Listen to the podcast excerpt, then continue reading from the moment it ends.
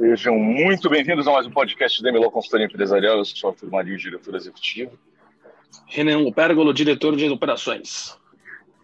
Daniel Mello, diretor financeiro. Carlin Durigan, assessora de operações. Ana Paula Maranho, diretora comercial Performance Coach. E vamos iniciar mais uma semana é, ainda envoltos dessas questões do Covid-19, né? a gente já está em 2021. O, logo no começo da pandemia, o Renan ele publicou um artigo sobre as questões voltadas para o direito do trabalho e em meio a essa pandemia. Para nós, eu sempre ressalto, tal de novo normal não tem nada de novo, pelo contrário. Uh, sabemos o quanto eu detesto reuniões, eu acho que decisões, né, as promoções das decisões não reuniões, mas enfim, uh, são convenções sociais que infelizmente não temos muito como fugir disso. Com a proliferação do, do, dos calls e com a questão do, do avanço né, da, da, da gestão remota de equipes, muito disso já pôde ser equalizado, porém alguns colaboradores, alguns funcionários não conseguem exercer suas funções em home office. Nós temos aqui hoje como convidada a doutora Gabriela Wafai, a médica do trabalho da Bayer, dentre outras, entre outras grandes empresas pelas quais passou, e ela pode falar um pouco mais da experiência dela, mas já teve uma experiência significativa na TAM, teve uma experiência também ah, muito importante com a implantação de um plano de conformidade, um protocolo de prevenção do Covid na Sociedade e Tênis. Ah, se o Singhioli estiver nos ouvindo, um beijo para você, Singhioli, diretor de operações da Baycorp. Ah, e a doutora Gabi Wi-Fi ainda tem mais uma prerrogativa de ser minha futura esposa, de ser minha noiva. Doutora Gabi, muito obrigado pela, por aceitar nosso convite, pela sua participação. Por favor, peço que você se apresente. Boa tarde. Meu nome é Gabriela Cavaleiro Alfá, eu sou médica do trabalho há 11 anos, é, formada pós-graduação pela Santa Casa. E nesse momento eu não estou exatamente na linha de frente, mas eu estou trabalhando com funcionários é, que estão é, eu estava numa empresa que esses funcionários estavam trabalhando na linha de frente, mas também é, agora atualmente a empresa que eu trabalho, vários funcionários, graças a Deus, estão em home office porque estão todos do setor administrativo na planta que eu trabalho.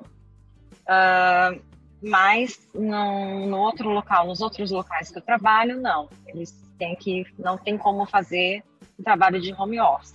Não tem como um garçom fazer um trabalho de home office. Então, é, então, estão trabalhando aí diretamente com as pessoas e a gente está, principalmente nesse local, a gente está tendo aí, né, graças a Deus, nenhum grave. Na Baia, até agora, é, apenas nas outras plantas que eu não tenho acesso, e a gente faz um acompanhamento dessas pessoas para ver se já podem retornar, se, enfim, Eu gostaria de fazer algumas perguntas aqui que eu acho que são muito pertinentes, porque inclusive nós tivemos que dar um parecer uh, recentemente. Para um cliente nosso, multinacional francesa, uh, da qual eu e o Renan acabamos respondendo pelas questões legais, pelas questões jurídicas. Uh, uma questão que surgiu foi funcionário assintomático, porém testou, teste rápido, testou positivo. Ah, aquele teste de farmácia, não, não foi o PCR, mas foi o, o IgM, né? IgG, ou seja, está imunizado, está. O IgM, me corrigir, doutora Gabi, se eu estiver falando besteira. Ah, nossa orientação, por óbvio, foi visando sempre a maior segurança de todos, é, então, independentemente dele se encontrar sem sintomas, testou positivo por favor, né, afastamento imediato do referido profissional. Essa é a conduta mais correta ou não, doutora Gabi? No caso, ele estava com IgM positivo, é isso? Sim, senhora. Na verdade, assim, o padrão ouro, o exame padrão ouro é o PCR. Então, não, não, o, teste rápido ele não é um exame confiável. É, tem pessoas que fazem para ver se estão com sorologia, mas dá uma média de 50% de falso positivo. Então, a gente, nesse caso, é, olha para a clínica.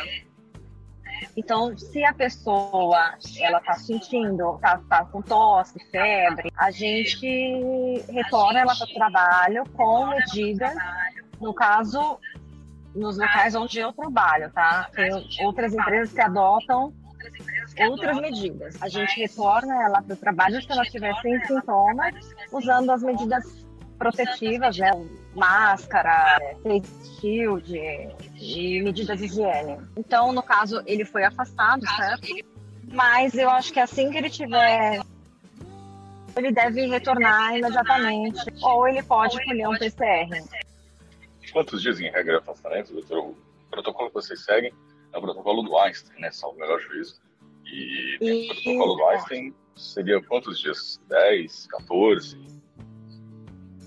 Na verdade, assim, o protocolo do Einstein, a do Einstein está seguindo do governo, que são 11 dias a partir do primeiro sintoma. É, se caso ele faça o PCR, que está saindo numa média o resultado em um dia, então, primeiramente os médicos afastam três dias, colhem o PCR no terceiro dia dos sintomas e no dia seguinte já tem o resultado, negativo retorna. Provavelmente é uma gripe, como eu falei, o PCR é o padrão ouro. Com relação a casos assintomáticos, assintomáticos e que tiveram contato com pessoas confirmadas, dias de afastamento. 14 dias de afastamento. Perguntas aí, senhores? Senhoras, por favor, fiquem à vontade. enfim. Não, eu acho. É, boa tarde a todos, mais uma vez. É, eu, eu, queria só fazer um parênteses aqui, Arthur, que eu acho interessante, que eu estava vendo esses dias uma, uma, um artigo que foi publicado no Conjur, que é um, um uma plataforma aqui de, de, de, bom de renome, enfim, que fala sobre bastante sobre, sobre assuntos da, da, da lei, enfim. Uh, e eu vi que, inclusive, já tem até entendimentos que Uh, uh, por exemplo, funcionários que se recusarem a, a tomar vacina contra o Covid-19 podem ser demitidos por justa causa.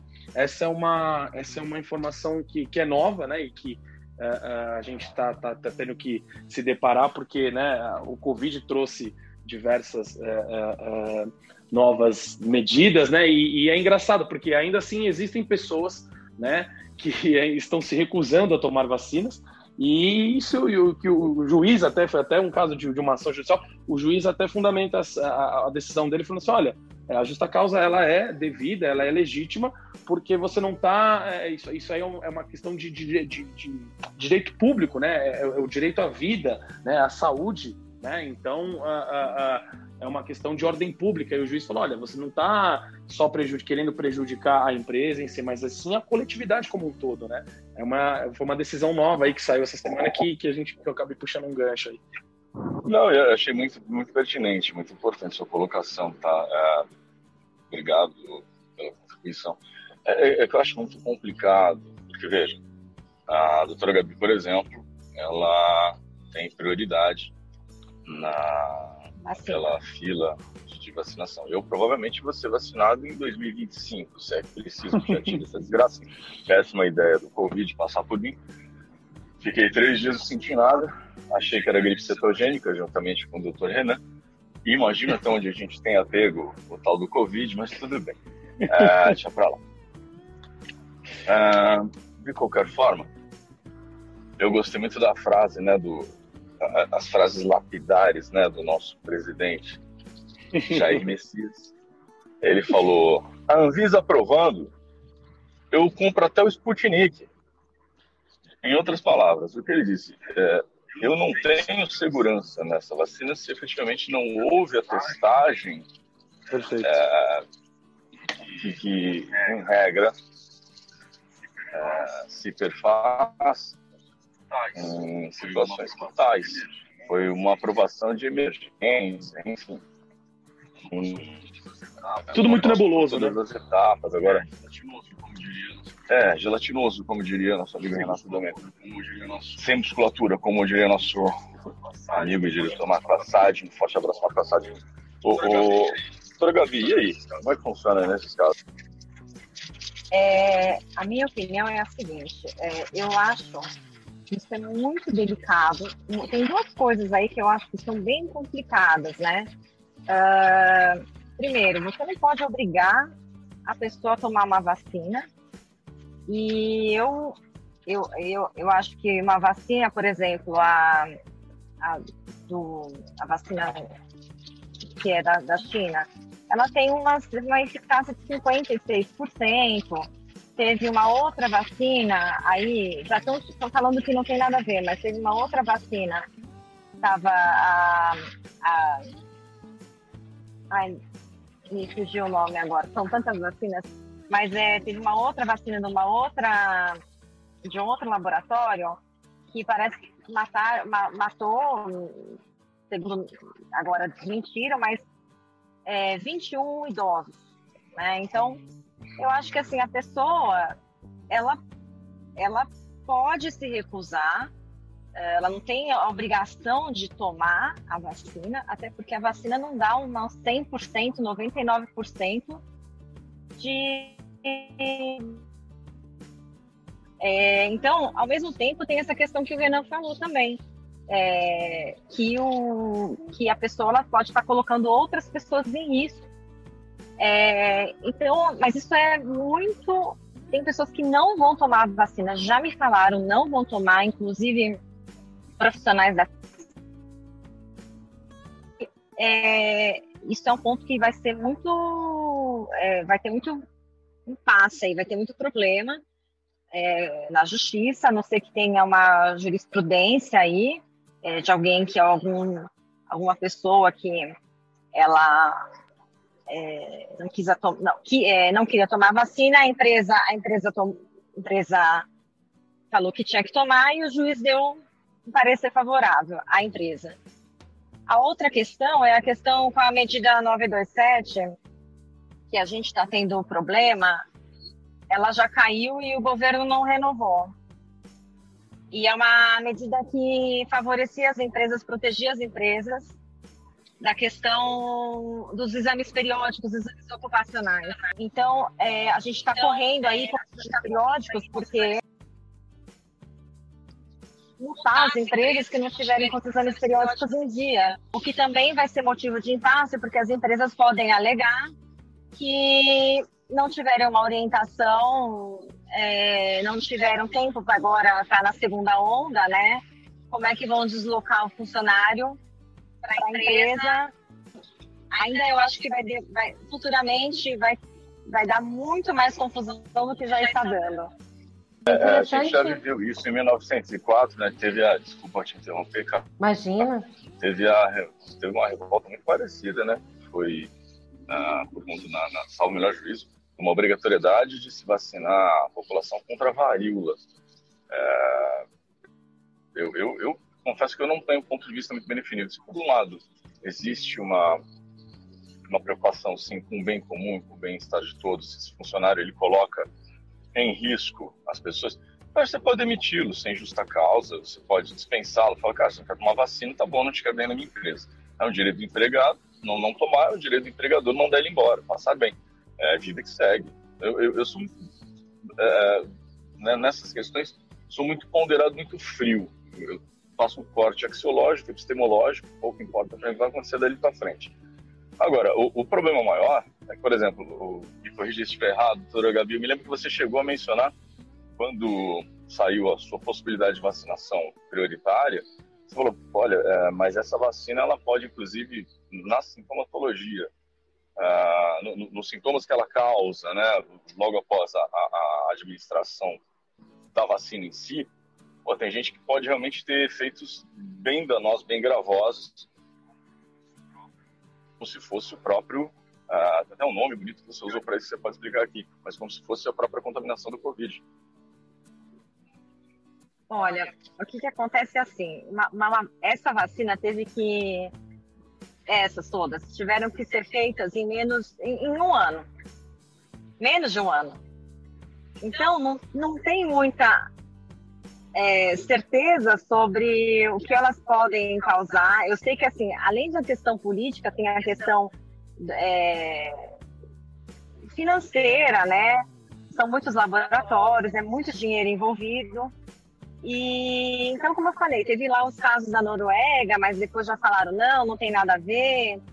É, tem a questão de efeitos dos efeitos colaterais, é, que só podem ser, inclusive, sintomas de gripe.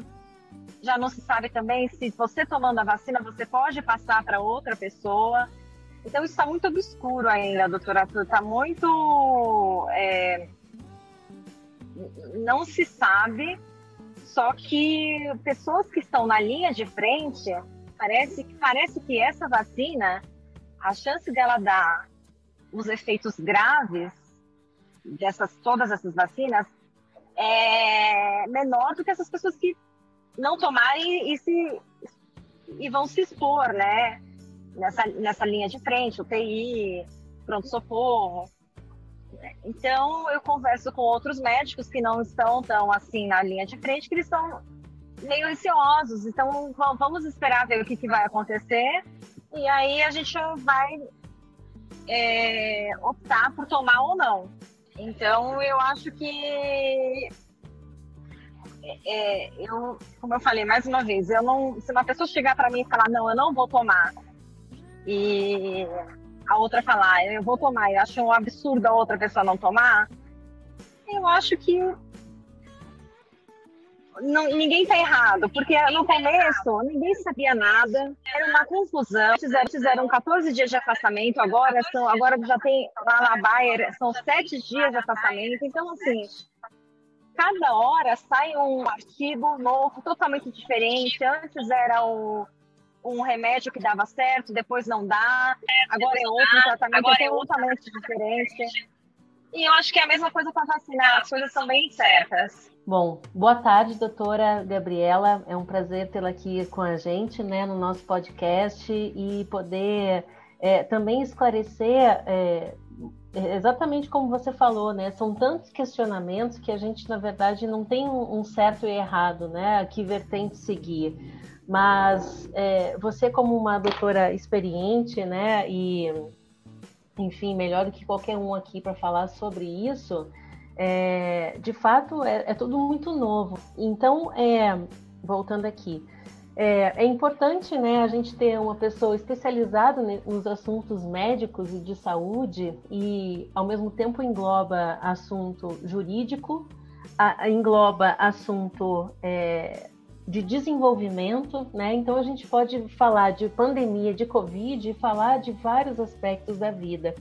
Então, como a gente tem você como nossa convidada especial de hoje, você como médica, é, eu gostaria de saber qual a sua opinião é, sobre os cuidados efetivos né, nesse momento de dúvida.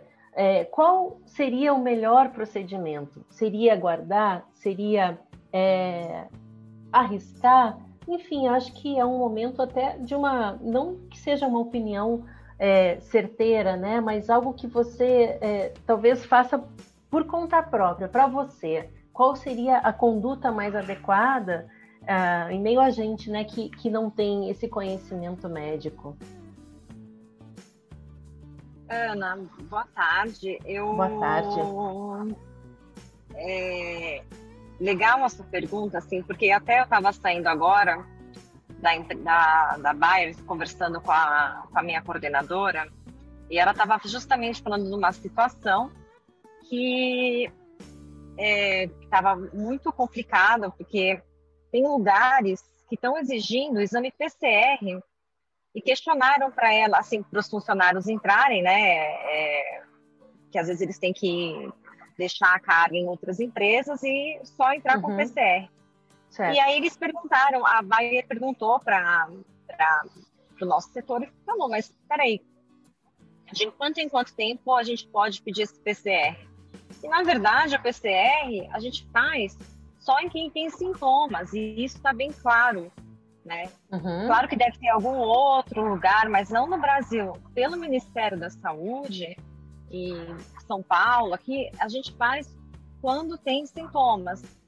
É, imagina você ficar enfiando um cotonete, que é super, não é só enfiar, é lá no fundo mesmo, tem casos até de sangramentos, Sim. cultura de pequenos vasos. Então, a, me, a melhor medida é, e é o que a gente pede para todo mundo, é grupo de risco, ficar em casa, o, o, máximo que for possível, né? Então, pessoas idosas, pessoas que têm uma, uhum. hipertensos, diabéticos, uh, que têm problema no sistema imune, ficar em casa. É, e principalmente usar a máscara. Eu sei que isso é uma coisa já já está sendo tá, tá tão falado, mas é usar máscara. E acho que principalmente é evitar essas aglomerações, festas, é, encontros e evitar é, ficar muito próximo, até porque se caso uma pessoa tossir perto de você, espirrar, até pela máscara pode, dependendo da máscara que você estiver usando, pode passar se você estiver muito perto dessa pessoa. Sim. Então, é, é, é isso. Você ficar um metro e meio de distância, uh, usar máscara e sempre, sempre, sempre um, isso álcool gel, porque às vezes você pode encostar em algum lugar e passar a mão no olho, para colocar a mão na boca. Então, álcool gel. É, e manter a rotina dos cuidados, né? É, é, exato, exato. Dependendo da sua, da sua exposição, já estão pessoas estão usando, né? Então, garçons a gente vê usando face shield, né? Que é aquela máscara, aquela aquela máscara de plástico, né? Uhum. Uh, para melhorar essa, essa questão. Mas o recomendado para pessoas de grupo de risco é não, não evitar ao máximo sair, evitar ao máximo se expor. E as pessoas uhum. que têm que sair, por exemplo, eu, eu tive muito contato com muita, muita gente com Covid, né? Sala, salas pequenas que eu trabalhei e eu não tive Covid. Eu não Graças tive gripe, eu não tive sintomas, eu não tive, é, é, graças a, e não tive sorologia. Fiz agora sorologia, porque não é obrigatório isso também. E uhum. deu negativo, eu não tive nada. Então, graças a Deus, é, eu acho que eu tô, mesmo, eu pego o transporte público, mas eu procuro sempre estar tá me evitando me aglomerar, é, é, lavar as mãos, gel e usar máscara. No meu caso, eu uso a N95. Mas não uhum. tem problema, usar uma máscara é, pode ser uma máscara simples, cirúrgica, né? Sim. E, e, eu acho que isso é o principal e eu acho que é o melhor que tem para fazer nesse, nessa, nesse momento. Que bom. Então fica aí a dica, né, na verdade, da gente continuar com os procedimentos enquanto tudo vai também ficando mais claro, né? O tempo da, da vacinação, efeitos, enfim, é, é, tudo muito novo, né, para a gente saber efetivamente se é só por causa da vacina, né, doutora? Exato, se, exato, se a vacina realmente dá 50, 70, 90%, ah, é da Pfizer, né, a Pfizer 90%, é, é, enfim, tem que saber. É, no começo, como eu falei, era tudo muito nebuloso, né? A gente não sabia uhum. quanto tempo. Tinha gente que ficava 14 dias afastado é, aí pedia para fazer o PCR de novo, dava positivo, aí a gente deixava mais sete dias. Aí fazia Sim. o PCR de novo, dava positivo. Então, assim, é, é, no final descobriram que era, eram pedacinhos de RNA do vírus que ainda ficavam nessa língua da pessoa. E para uhum. evitar tudo isso, chegaram à conclusão que o que importa é ela não ter sintomas. Então, melhorou os sintomas, três dias, a pessoa retorna. Né? Então, certo. isso que ficou determinado. E não refazer uhum. exame de PCR, porque provavelmente ia dar um falso negativo. Ela poderia Entendi. estar com o RNA do vírus, mas não necessariamente é, é, transmitindo. E a vacina é a mesma coisa. Né? É, eu tenho certeza que um monte, algumas vacinas já dão efeitos colaterais aí. Algumas uhum. vacinas de, de ah, da influenza também dá. É, e uhum. muita gente é, ela, muita, eu acho que 50% das pessoas de empresa não tomam, mesmo trazendo a vacina para você tomar, disponibilizando gratuitamente, elas não tomam. Por medo, uhum. por medo de. Do inseto, né? É, exato. Uhum. Então, enquanto. Exatamente o que você falou, enquanto ainda está essa situação, eu acho que é importante para os profissionais da saúde, sim, porque eles têm a maior exposição, e quanto maior exposição você tem ao vírus, mais chance de complicações. E as pessoas idosas aí do grupo de risco, eu acho que é válido sim. Perfeito. E uma última pergunta da minha parte, doutora. É, eu ouvi dizer é, que a questão sanguínea tem um fator aí é, que auxilia ou protege mais, né? Um, um tipo de sangue você está mais propenso a ter ou, ou, ou né, a se contaminar pelo Covid. Isso é, é, é fato ou não? Olha, eu não, eu, eu ouvi algum estudo nesse sentido é, nos grupos onde eu né, do WhatsApp, mas é, nada foi é, comprovado. nada foi comprovado. Deve ser, deve ser algum artigo, alguma coisa que saiu e, e falou, não, o que está comprovado hoje é que a, a, pessoas com mais complicações são essa do, do grupo de risco. Tem tendência a mais complicações. Mas tem aí, já vi médicos com 25 anos, 30 anos, sem doenças que morreram, né? Uhum. Pelo Covid, até por uma. É, por, um, por um erro, porque acharam que estava com a falta de ar, mas sem, sem maiores problemas. E essa, esse problema, essa questão pulmonar, a gente sabe que evolui de repente. A pessoa está bem, de manhã à tarde ela está com saturação muito baixa. Certo. Então foi o que aconteceu nesses três casos que eu fiquei sabendo de médicos uhum. aí. Entendi. Mas tá resumindo, bom. não, não, tô, não, não, não, não, acredito que não, Ana. Tá bom, doutora, obrigada.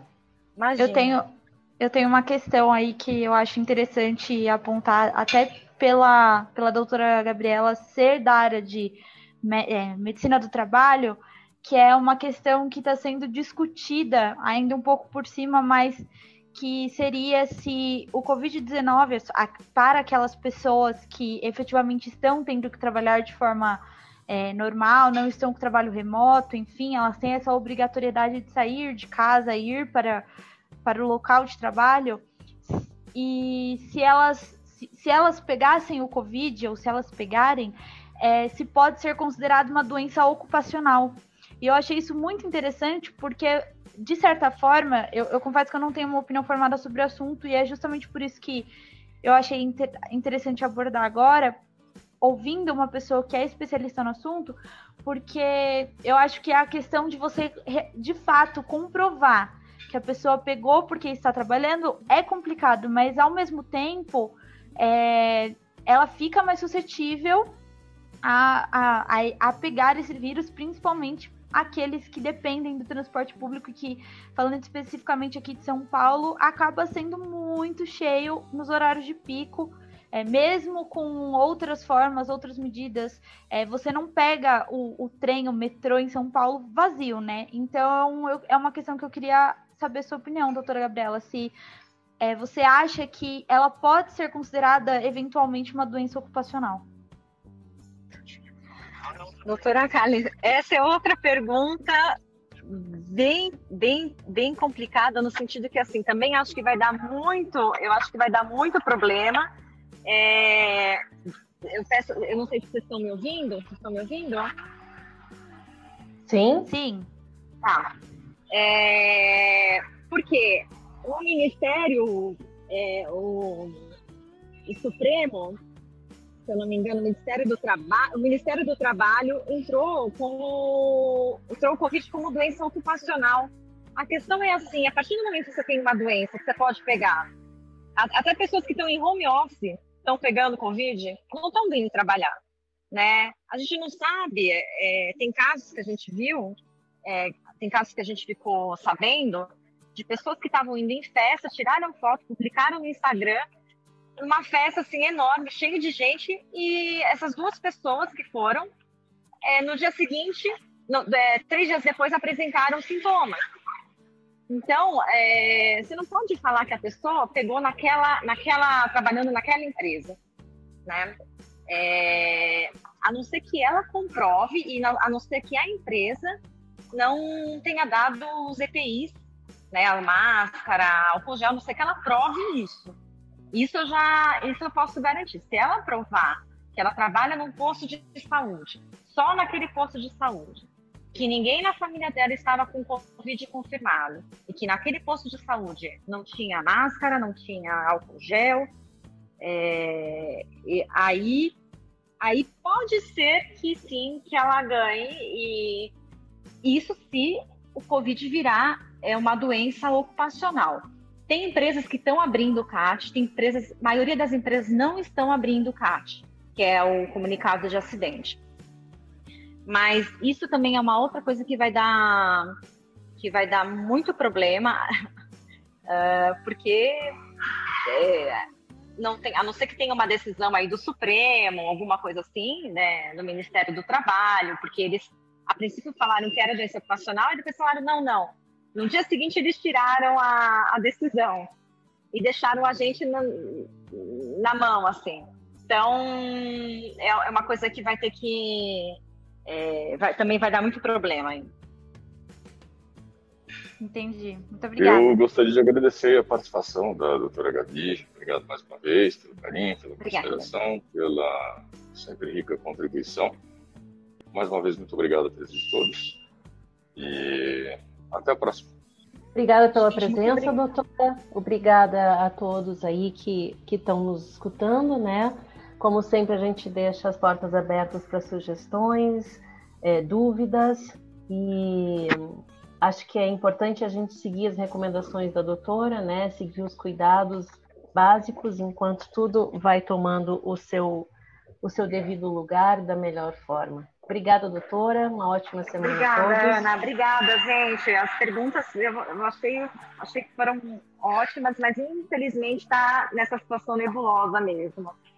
É, mas eu agradeço aí a participação, a oportunidade. A gente que agradece. É Muito obrigada um e até o próximo episódio.